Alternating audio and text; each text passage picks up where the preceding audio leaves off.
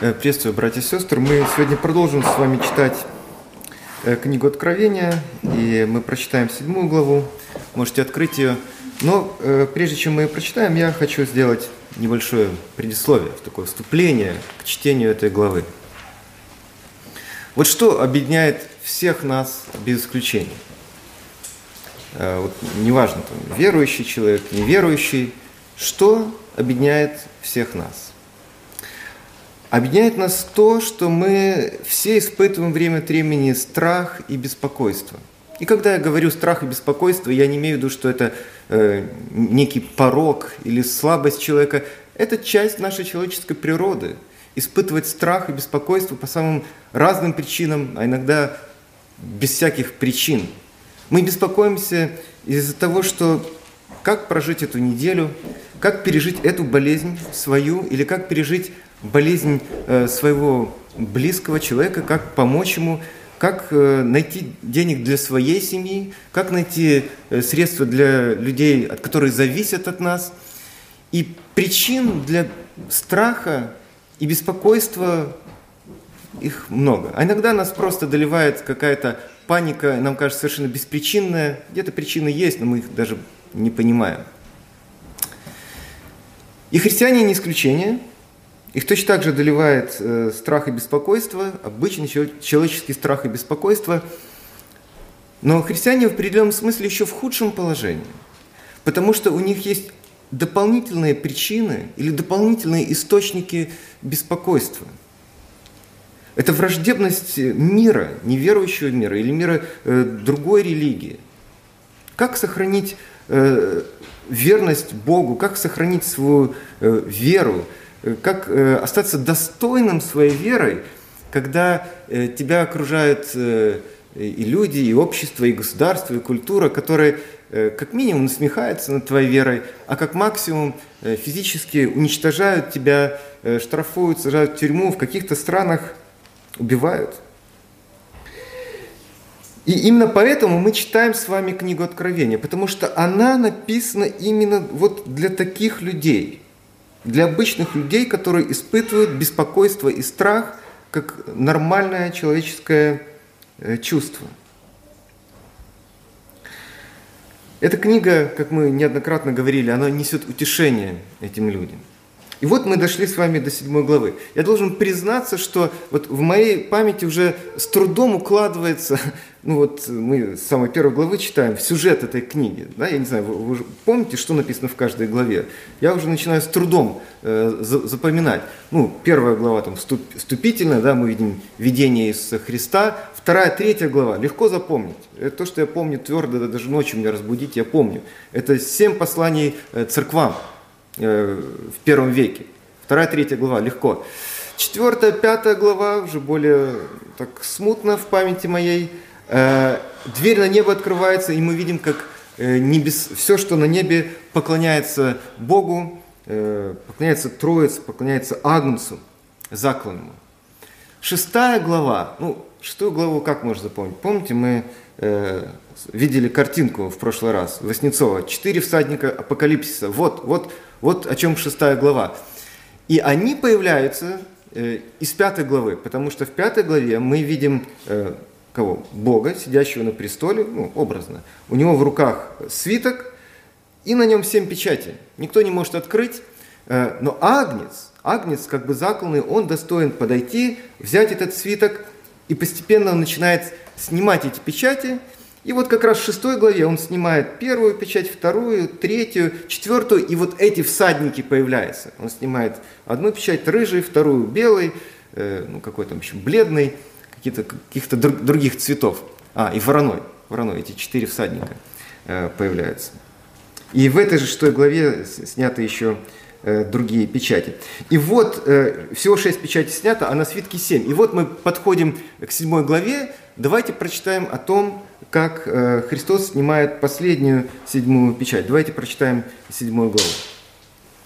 «И после этого видел я четырех ангелов, стоящих на четырех углах земли, держащих четыре ветра земли, чтобы не дул ветер ни на землю, ни на море, ни на какое дерево. И видел я иного ангела, восходящего от востока солнца, имеющего печать Бога живого – И воскликнул он громким голосом к четырем ангелам, которым дано вредить земле и морю, говоря, «Не делайте вреда ни земле, ни морю, ни деревам, доколе не положим печати на челах, то есть лбах э, рабов Бога нашего». И я слышал число запечатленных. Запечатленных было 144 тысячи из всех колен сынов Израилевых. И дальше 5, 6, 7, 8 стих перечисляются все эти колена. Из каждого колена по 12 тысяч. 9 стих. После этого взглянул я, и вот великое множество людей, которого никто не, могут, не, мог, не мог перечесть. Из всех племен, и колен, и народов, и языков стояло перед престолом и перед Агнцем в белых одеждах и с пальмовыми ветвями в руках своих. И восклицали громким голосом, говоря, «Спасение Богу нашему, сидящему на престоле, и Агнцу». И все ангелы стояли вокруг престола, и старцев, четырех животных, и пали перед престолом на лица свои, и поклонились Богу, говоря, «Аминь, благословение и слава, и премудрость, и благодарение, и честь, и сила, и крепость Богу нашему во веки веков. Аминь». И, нач... и начав речь, один из старцев спросил меня, «Эти, облеченные в белые одежды, кто и откуда пришли?» Я сказал ему, «Ты знаешь, господин». И он сказал мне, это те, которые пришли от великой скорби. Они омыли одежды свои и убелили одежды свои кровью Агнца. За это, за это они пребывают ныне перед престолом Бога и служат Ему день и ночь в храме Его, и сидящий на престоле будет обитать в них. Они не будут уже ни алкать, ни жаждать, э, и не будет палить их солнце, и никакой зной, ибо Агнец – который среди престола будет пасти их и водить их на живые источники вод, и отрет Бог всякую слезу с очей их. Где седьмая печать? Ну, вы знали, что я иногда вас обманываю, я обманул вас в этот раз. Я сказал, прочитаем в седьмой главе про то, как снимается седьмая печать, но здесь нет ни слова про седьмую печать. В шестой главе Иоанн Э, очень быстро, так динамично описывает снятие одной печати за другой, и мы ожидаем, что в седьмой главе он э, э, опишет, как снята седьмая печать, но нет, вся седьмая глава, она о чем-то другом. Иоанн берет паузу. Иоанн берет паузу, и перед тем, как рассказать о седьмой последней печати, он хочет сказать о чем-то другом. О чем? Что, что делает в этой главе Иоанн? Некоторые э, комментаторы, или даже большинство, они говорят, ну, седьмая глава, используя музыкальный термин, это интерлюдия. Что такое интерлюдия? Я посмотрел э, в Википедии, я не музыкант, не знаю, но это э, второстепенная музыкальная тема, которая исполняется между э, двумя основными э, музыкальными частями, где э, основная тема э, звучит. Как-то так. Второстепенная тема. Но я так не думаю. Я не думаю, что этот отрывок можно назвать интерлюдией, неким отступлением, э, некой паузой, да, но не второстепенной темой этой книги. Напротив, мне кажется, то, что э, вот этим богословам и толкователям кажется второстепенным, мне кажется, это наоборот важнее всех этих семи печатей.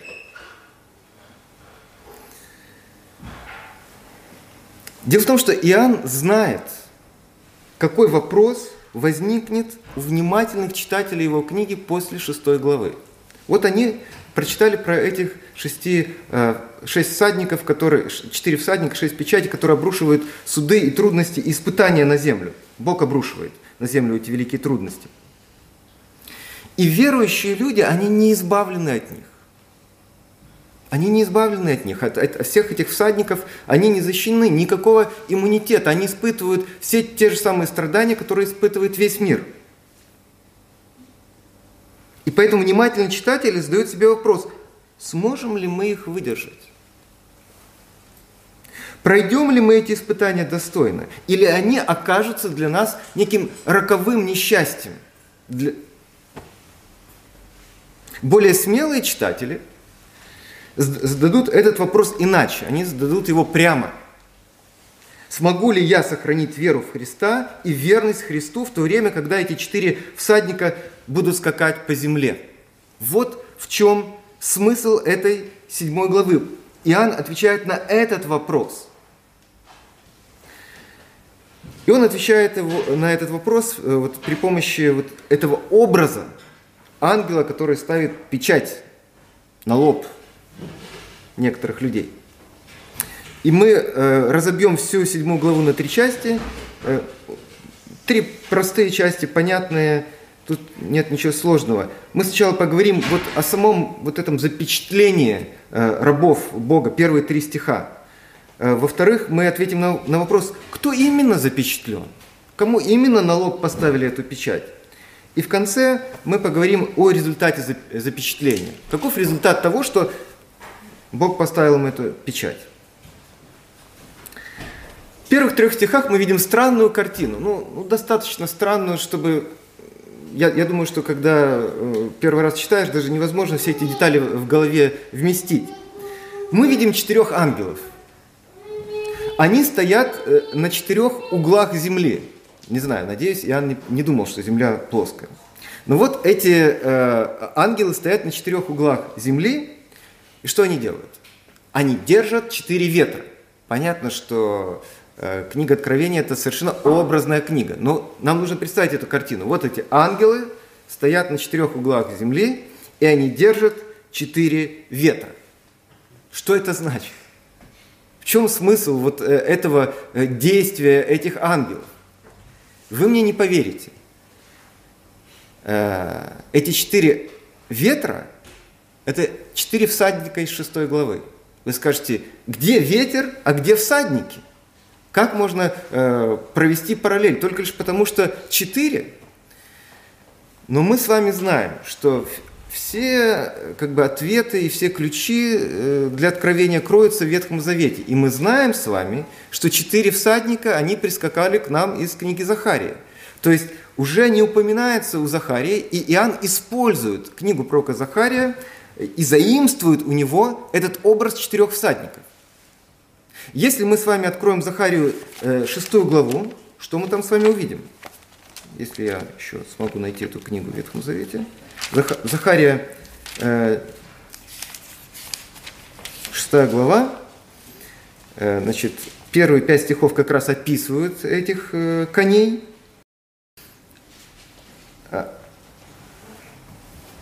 Первые четыре стиха, э, и пятый стих. Э, Захария 6.5 нас интересует. «И отвечал ангел и сказал, это выходят четыре духа небесных, которые предстоят перед Господом всей земли». А до этого описывались как раз эти четыре лошади, или четыре коня. И он называет, Захария называет э, этих коней четыре духа небесных. Но на самом деле в греческом и в иврите дух и ветер – это одно и то же слово. В иврите это руах, э, на греческом языке это пневма, и в английских переводах на самом деле у Захарии там не дух, там тоже ветер. Другими словами, мы возвращаемся в Откровение, в седьмую главу. Вот эти четыре ветра, которые держат э, четыре ангела, э, это четыре всадника из шестой главы, потому что этих всадников называют духом или ветром Захария ну, если немножко об этом подумать, на самом деле в этом есть смысл, и будем считать, что я э, это объяснение обосновал. И они их держат. Что значит, что они держат этих всадников? Это, это всадники, которые несут бедствие на землю. И они их еще держат, вот, я не знаю, там за хвост или за гриву, не отпускают. Значит, эти всадники еще не вышли на землю, они еще не обрушили свои э, бедствия на землю. Значит, что получается? Что седьмая глава, вот, по крайней мере, начало седьмой главы, оно предшествует шестой главы, главе. И есть вот такой прием э, в фильмах голливудских, не только в голливудских. Нам вначале показывают что-то, да, какое-то событие такое яркое, а потом такое, такая фраза на экране. Три месяца до этого. Как события развивались так, что они пришли вот к этой вот катастрофической ситуации, когда кого-то убили или что-нибудь такое. И здесь то же самое. На самом деле в седьмой главе в начале Иоанн переносит нас во время между пятой и шестой главой, до того, как эти всадники э, начали скакать по земле. Ангелы их еще не отпустили, они их держат. То есть логически седьмая глава перед шестой. Зачем они это делают? Зачем ангелы это делают? Э, потому что появляется еще один ангел, вот оно объяснение. Видел я иного ангела, восходящего от востока, у него была печать Бога живого. Э, они их не отпускают, пока этот ангел, еще один, не поставит печать на лоб э, рабов Божьих. Конечно, для нас очень странный образ, но надо понимать, первый век, 2000 лет прошло, у них были свои образы, свои метафоры. Зачем? Зачем э, они ставят эту печать? И опять нам помогает э, Ветхий Завет. Уже вот это вот выставление печати происходило раньше. Иезекииль, 9 глава. Э, ну, наверное, мы не будем открывать, но вы можете э, для себя запомнить, перечитать, если хотите, если вы мне не верите. Я знаю, что вы мне не верите. Э, девятая глава Иезекииля, там похожая ситуация. Перед тем, как обрушить бедствие на город, в котором находятся люди, Бог отправляет ангелов поставить точно так же печать на определенных людей, и потом говорит, там, каким-то другим людям, которые должны уничтожать э, всех остальных в этом городе. Уничтожайте всех, мужчин, женщин, детей, за исключением тех, на кого предварительно была поставлена эта печать. Другими словами, вот эта печать на лбе рабов Божьих, это печать защиты. Этих людей Бог будет защищать. Поэтому вот смысл э, первых трех стихов 7 главы Откровения. Перед тем, как э, ангелы отпустят этих э, четырех всадников, которые обрушат суды на землю и на людей, Бог перед этим полагает защитную печать на своих рабов. Он заботится о них вполне сознательно. Конечно же, как мы сказали, Бог защищает их не от физических страданий.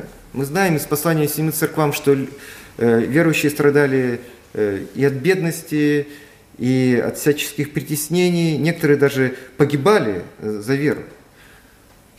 Бог хранит веру и верность своих рабов.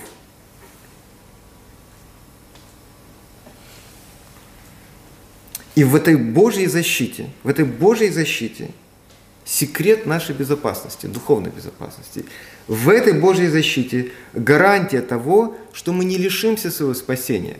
Помните, Петр в своем послании в первой главе пишет, по памяти, уже не будем читать, он говорит, знаете, у вас есть наследство на небесах у верующих, и Бог хранит это наследство для вас. может возникнуть вопрос, ну хорошо, Бог хранит наследство для нас, но может мы никогда не доживем до этого наследства. И следующим, следующей фразой Петр говорит, и вас Бог хранит своей силой. То есть Бог хранит для нас наследство, и нас хранит для этого наследства, говорит Петр. И здесь происходит то же самое. Бог хранит своих рабов посреди всех тех бедствий, которые Он обрушивает на всех людей без исключения. Кто именно запечатлен? Ко второй части нашей беседы переходим. Кто именно запечатлен? Я скажу честно, я, я вот не понимаю людей, которые, э, читая седьмую главу, читают ее буквально. И они говорят, ну как, вот 144 человека, 144 тысячи человек, а вот они будут запечатлены не больше, не меньше, ровно 144 тысячи и я думаю про себя, ну, ребята, вы вообще понимаете, что вы откровение читаете? Вы понимаете, что вы читаете книгу образов, где вот все построено на какой-то символике? Вам не кажется, что число 144, оно ну, слишком красивое и круглое и ровное? Вам не кажется, что это похоже на 12 в квадрате? Нет? Вы все еще хотите, чтобы это вот было ровно 144 э, человека, да еще 144 э, тысячи именно евреев. Я не вижу даже смысла обсуждать подобное толкование. Мне кажется, ну я скажу откровенно, э, смехотворным. Понятно, что это число символическое. Оно означает, наверное, какое-то большое количество, скажем так. И некоторые говорят, да, это э, символ, не идет речь про ровно 144 тысячи, но поскольку здесь говорится о том, что вот из колена Иудина, из колена Рувимова, значит, идет речь о каком-то количестве людей, которые будут спасены из еврейского народа. Где-то там под конец истории, когда э, придет э, перед вторым пришествием Христа. Это уже получше толкование. Это уже получше. Но недостаточно хорошее. Потому что смотрите, как Иоанн пишет эту главу. Вот обратите внимание на то, как он ее выстраивает. В четвертом стихе он пишет, «Я слышал, я слышал число запечатленных. Их было 144 тысячи из всех колен сынов Израиля. Вот он это слышал. Дальше перечисление. Девятый стих. После этого взглянул, и я услышал, теперь я взглянул, и я увидел, и вот великое множество людей, которого никто не мог перечесть из всех племен и колен, и народов, и языков. Не только евреи. Как бы выбираются эти 144 символические э, человека э, из э, еврейского народа, но потом, когда Иоанн смотрит на этих людей, оказывается, там люди из всех народов, языков и племен.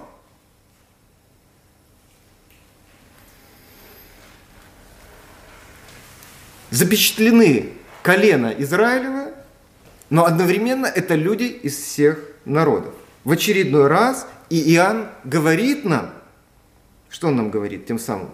Что церковь Нового Завета – это и есть истинный Израиль. И вот три наблюдения, которые подтверждают этот вывод. Три наблюдения, связанные э, с, ну, в частности с девятым стихом. Смотрите, вели... взглянул я, и вот великое множество людей, которого никто не мог перечесть. Вот обратите внимание на это выражение – множество, великое множество людей, которого никто не мог перечесть. Вы уже слышали где-то это? Вот это огромное количество людей, которые никто не сможет сосчитать. Вы слышали раньше где-то? Вы слышали это, когда Бог обращался к Аврааму, когда Бог обращался к Иакову, мы могли бы цитировать эти места, мы бы видели, что это дословная цитата из 16 и 32 главы Бытия. И он обещал еврейским патриархам умножить их потомков, еврейских потомков. Но что делает Иоанн? Он говорит, что это обещание Бога исполнилось в том, что церковь наполнилась множеством людей из всех народов, не только из еврейского народа. Второе наблюдение. А, ну, оно, оно связано с, с предыдущей э, э, главой. А, в Откровении, вот даже с пятой главой, э, пятая глава, 9-10 стих, э, поют новую песнь, говорят, достоин ты взять книгу и снять с нее печать, ибо ты был заклан кровью своей, искупил нас, дальше, вот, искупил нас Богу из всякого колена, языка, народа и племени, идет речь опять о новозаветной церкви, которая состоит из людей всех э, этнических принадлежностей, и дальше, и соделал нас царями и священниками Богу нашему, и мы будем царствовать на земле. Именно еврейский народ в Ветхом Завете был царственным священством. В 19 главе Исхода можно было бы прочитать о том, что когда Бог призывает еврейский народ к себе, Он говорит, вы будете народом царем, э, царей и священников моих, моим народом. И что мы видим в Откровении? Что Иоанн говорит, что вот все эти люди, собранные из разных народов, они теперь являются царю, э, народ, народом царей и священников. Не Израиль этнический, а многонациональная церковь является этим народом царей и священников. И Петр, опять же, помогает нам. В том же самом послании, во второй главе, он говорит про церковь. Церковь есть царственное священство. И, и третье. Третье. Э, возвращаемся опять в 9 стих 7 э, главы. Вот люди стоят, вот эти все из э, племен, колен, народов – перед престолом в белых одеждах, и они с пальмовыми ветвями в руках своих. Это самая смешная часть откровения, потому что когда мы представляем себе, как люди ходят с пальмовыми ветвями, это смешно. Это еще даже смешнее, чем когда люди в Беларуси ходят с вербами. Вербы хоть маленькие, а тут пальмы вот, ходят с пальмовыми листьями. Это смешно. А что за пальмовые листья? Зачем вот этот вот на самом деле смех? А тут нет никакого смеха. Это праздник, это символ праздника Кущи. Бог заповедал евреям раз в году жить в шалашах, которые они э, строили в том числе из пальмовых э, ветвей. И они должны были ходить с этими пальмовыми ветвями и веселиться. Почему? Э, потому это, это, смысл праздника был напоминать евреям об исходе из Египта, о том, что они жили в шатрах 40 лет э, в пустыне, пока они шли из Египта в Ханаан. В этом был смысл праздника Кущи с пальмовыми ветвями. И здесь упоминается именно этот праздник. И эти люди празднуют этот еврейский праздник. Кто празднует этот еврейский праздник э, Кущи, исхода из Египта? Люди из всех племен, народов и языков. Это третье наблюдение, которое э, подтверждает тот мысль, ту мысль, что Иоанн в этой главе, как и в других местах Откровения, отождествляет истинный Израиль с новозаветной церковью. Что такое народ Божий? Это церковь Нового Завета. Но возникает вопрос в связи с этим – Почему Иоанну важно повторять и подчеркивать мысль о том, что церковь есть истинный Израиль? То есть понятно, почему мне это важно. Потому что мне важно стать определенную богословскую позицию, вопреки каким-то другим представлениям. Но это чисто богословский интерес. Но зачем Иоанну об этом повторять э, опять и опять? Потому что он не первый раз об этом говорит. Почему ему важно в Откровении донести до своих читателей мысль о том, что церковь и есть истинный Израиль? Ответ очень простой. Потому что христиане подвергались гонениям в первую очередь со стороны синагоги. Потом уже э, римляне пришли. Но в первую очередь сами евреи, синагога, э, всячески притесняли и гнали христиан, считая, что они искажают их веру. И поэтому Иоанн хочет заверить своих читателей в том, что Бог на их стороне а не на стороне этнических евреев, которые гонят их. И поэтому он постоянно э, подчеркивает, вы народ Божий, вы народ избранный, а не те, которые называют себя синагогой. И третья часть. Э, значит, мы поговорили о смысле запечатления, это защита Бога, мы поговорили о том, кто запечатлен, и результат запечатления – Очень быстро. Ну, тут две части будет. Я, я, я не могу э, вообще обойти э, молчанием 14 стих. «И сказал, э, ну, 13, да, начав речь, один из старцев спросил меня, эти облеченные в белой одежды, кто и откуда пришли?» Я сказал ему, ну, ты сам знаешь, откуда ж мне знать? И он сказал мне, это те, которые пришли от великой скорби. Вот это выражение «великая скорбь», лучше бы этот старец вообще ничего не говорил. Столько всяких... Э, тоже столько мифологии связано с этим выражением э, «великая скорбь», что перед самым пришествием Христа будет какие-то особые семь лет, и, в общем, мама не горюй. Но мы опять и опять знаем, берем тот ключ решения всяких проблем в Откровении, который мы всегда должны брать. Ветхий Завет. Ветхий Завет – Откуда э, Иоанн, э, Иоанн вообще берет выражение «великая скорбь»? Из 12 главы э, Даниила. Он очень много берет из Даниила. В том числе и это выражение, где ну, в русском синодальном переводе сказано про времена тяжкие, но это то же самое выражение «великая скорбь». И Даниил в этой главе пишет, в то время наступит времена тяжкие. Для Даниила то время это когда? Это последнее время – Последнее время, конец истории. И Иоанн нам уже неоднократно говорил, что то, что Даниил считал последним временем и концом истории, уже наступило с рождением, смертью, воскресением и вознесением Иисуса Христа. Вот когда Христос пришел, то и наступило то время, последнее время. И поэтому великая скорбь – это не маленький период, 7 лет перед вторым пришествием Христа. Это весь период между первым и вторым пришествием Христа. Чтобы понять результат вот этого запечатления, поставления печати на лоб рабов Божьих, мы просто должны сравнить концовку 6 и 7 главы. Они заканчиваются с точностью да наоборот. И в 6 и в 7 главе э, главную роль играет Агнец. мы в прошлый раз э, говорили, что в шестой главе Агнец выполняет очень неожиданную роль. Это агнец, который в гневе. И люди настолько в панике, что они э, кричат э, горам, «Падите на нас, чтобы скрыть нас от взора и от гнева Агнца, потому что это невыносимо». То, с какой э, злостью и гневом он смотрит на нас. Они боятся его, они в ужасе, они знают, что они будут наказаны.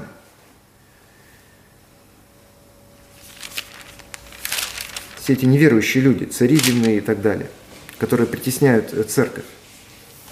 Но когда мы читаем седьмую главу, мы видим, что Агнец пасет свой народ, вводит к источникам живой воды, утирает всякую слезу с очей их. Тот же самый Агнец, который в конце шестой главы был в гневе, теперь является добрым пастырем своего стада. Вот так радикально отличается судьба тех, на ком стоит печать Бога и на ком она не стоит. Книга Откровения, и заключительные какие-то уже мысли я хочу сказать. Книга Откровения написана для того, чтобы мы увидели реальность не такой, какой она нам кажется, а такой, какой ее видит Бог. Но не зря же она называется книгой Откровения.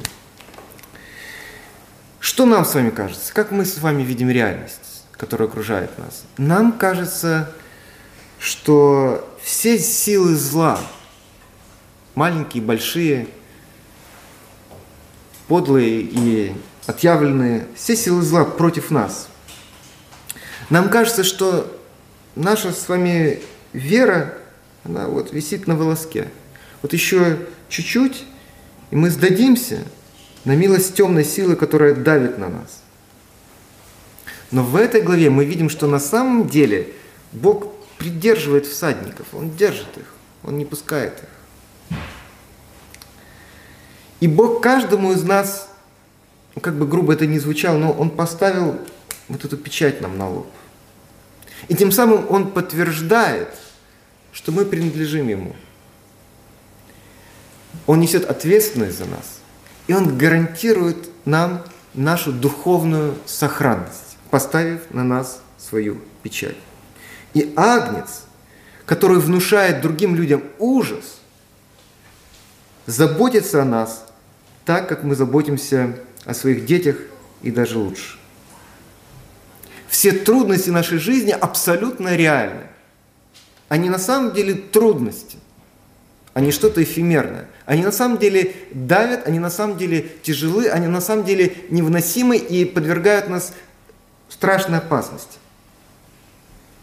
Все трудности нашей жизни совершенно реальны, но еще более реальна защита и забота Бога о нас, которая гарантирует нам безопасность и сохранность нашей веры, и сохранность нашего спасения. Аминь. Станем помолимся.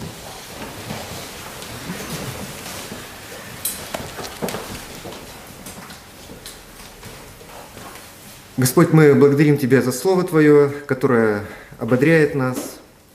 И помоги нам видеть мир, окружающий нас, Твоими глазами. Помоги понимать, какова воля Твоя по отношению к нашей жизни. Помоги понимать, что Ты никогда не оставляешь нас. Но прежде чем что-то делать в этом мире, Ты думаешь о нас, проявляешь о нас заботу, защищаешь нас и никогда не оставляешь нас своей охраной и защитой. И за это мы благодарны Тебе. Укрепи нашу веру в Твою любовь к нам. Во имя Христа. Аминь.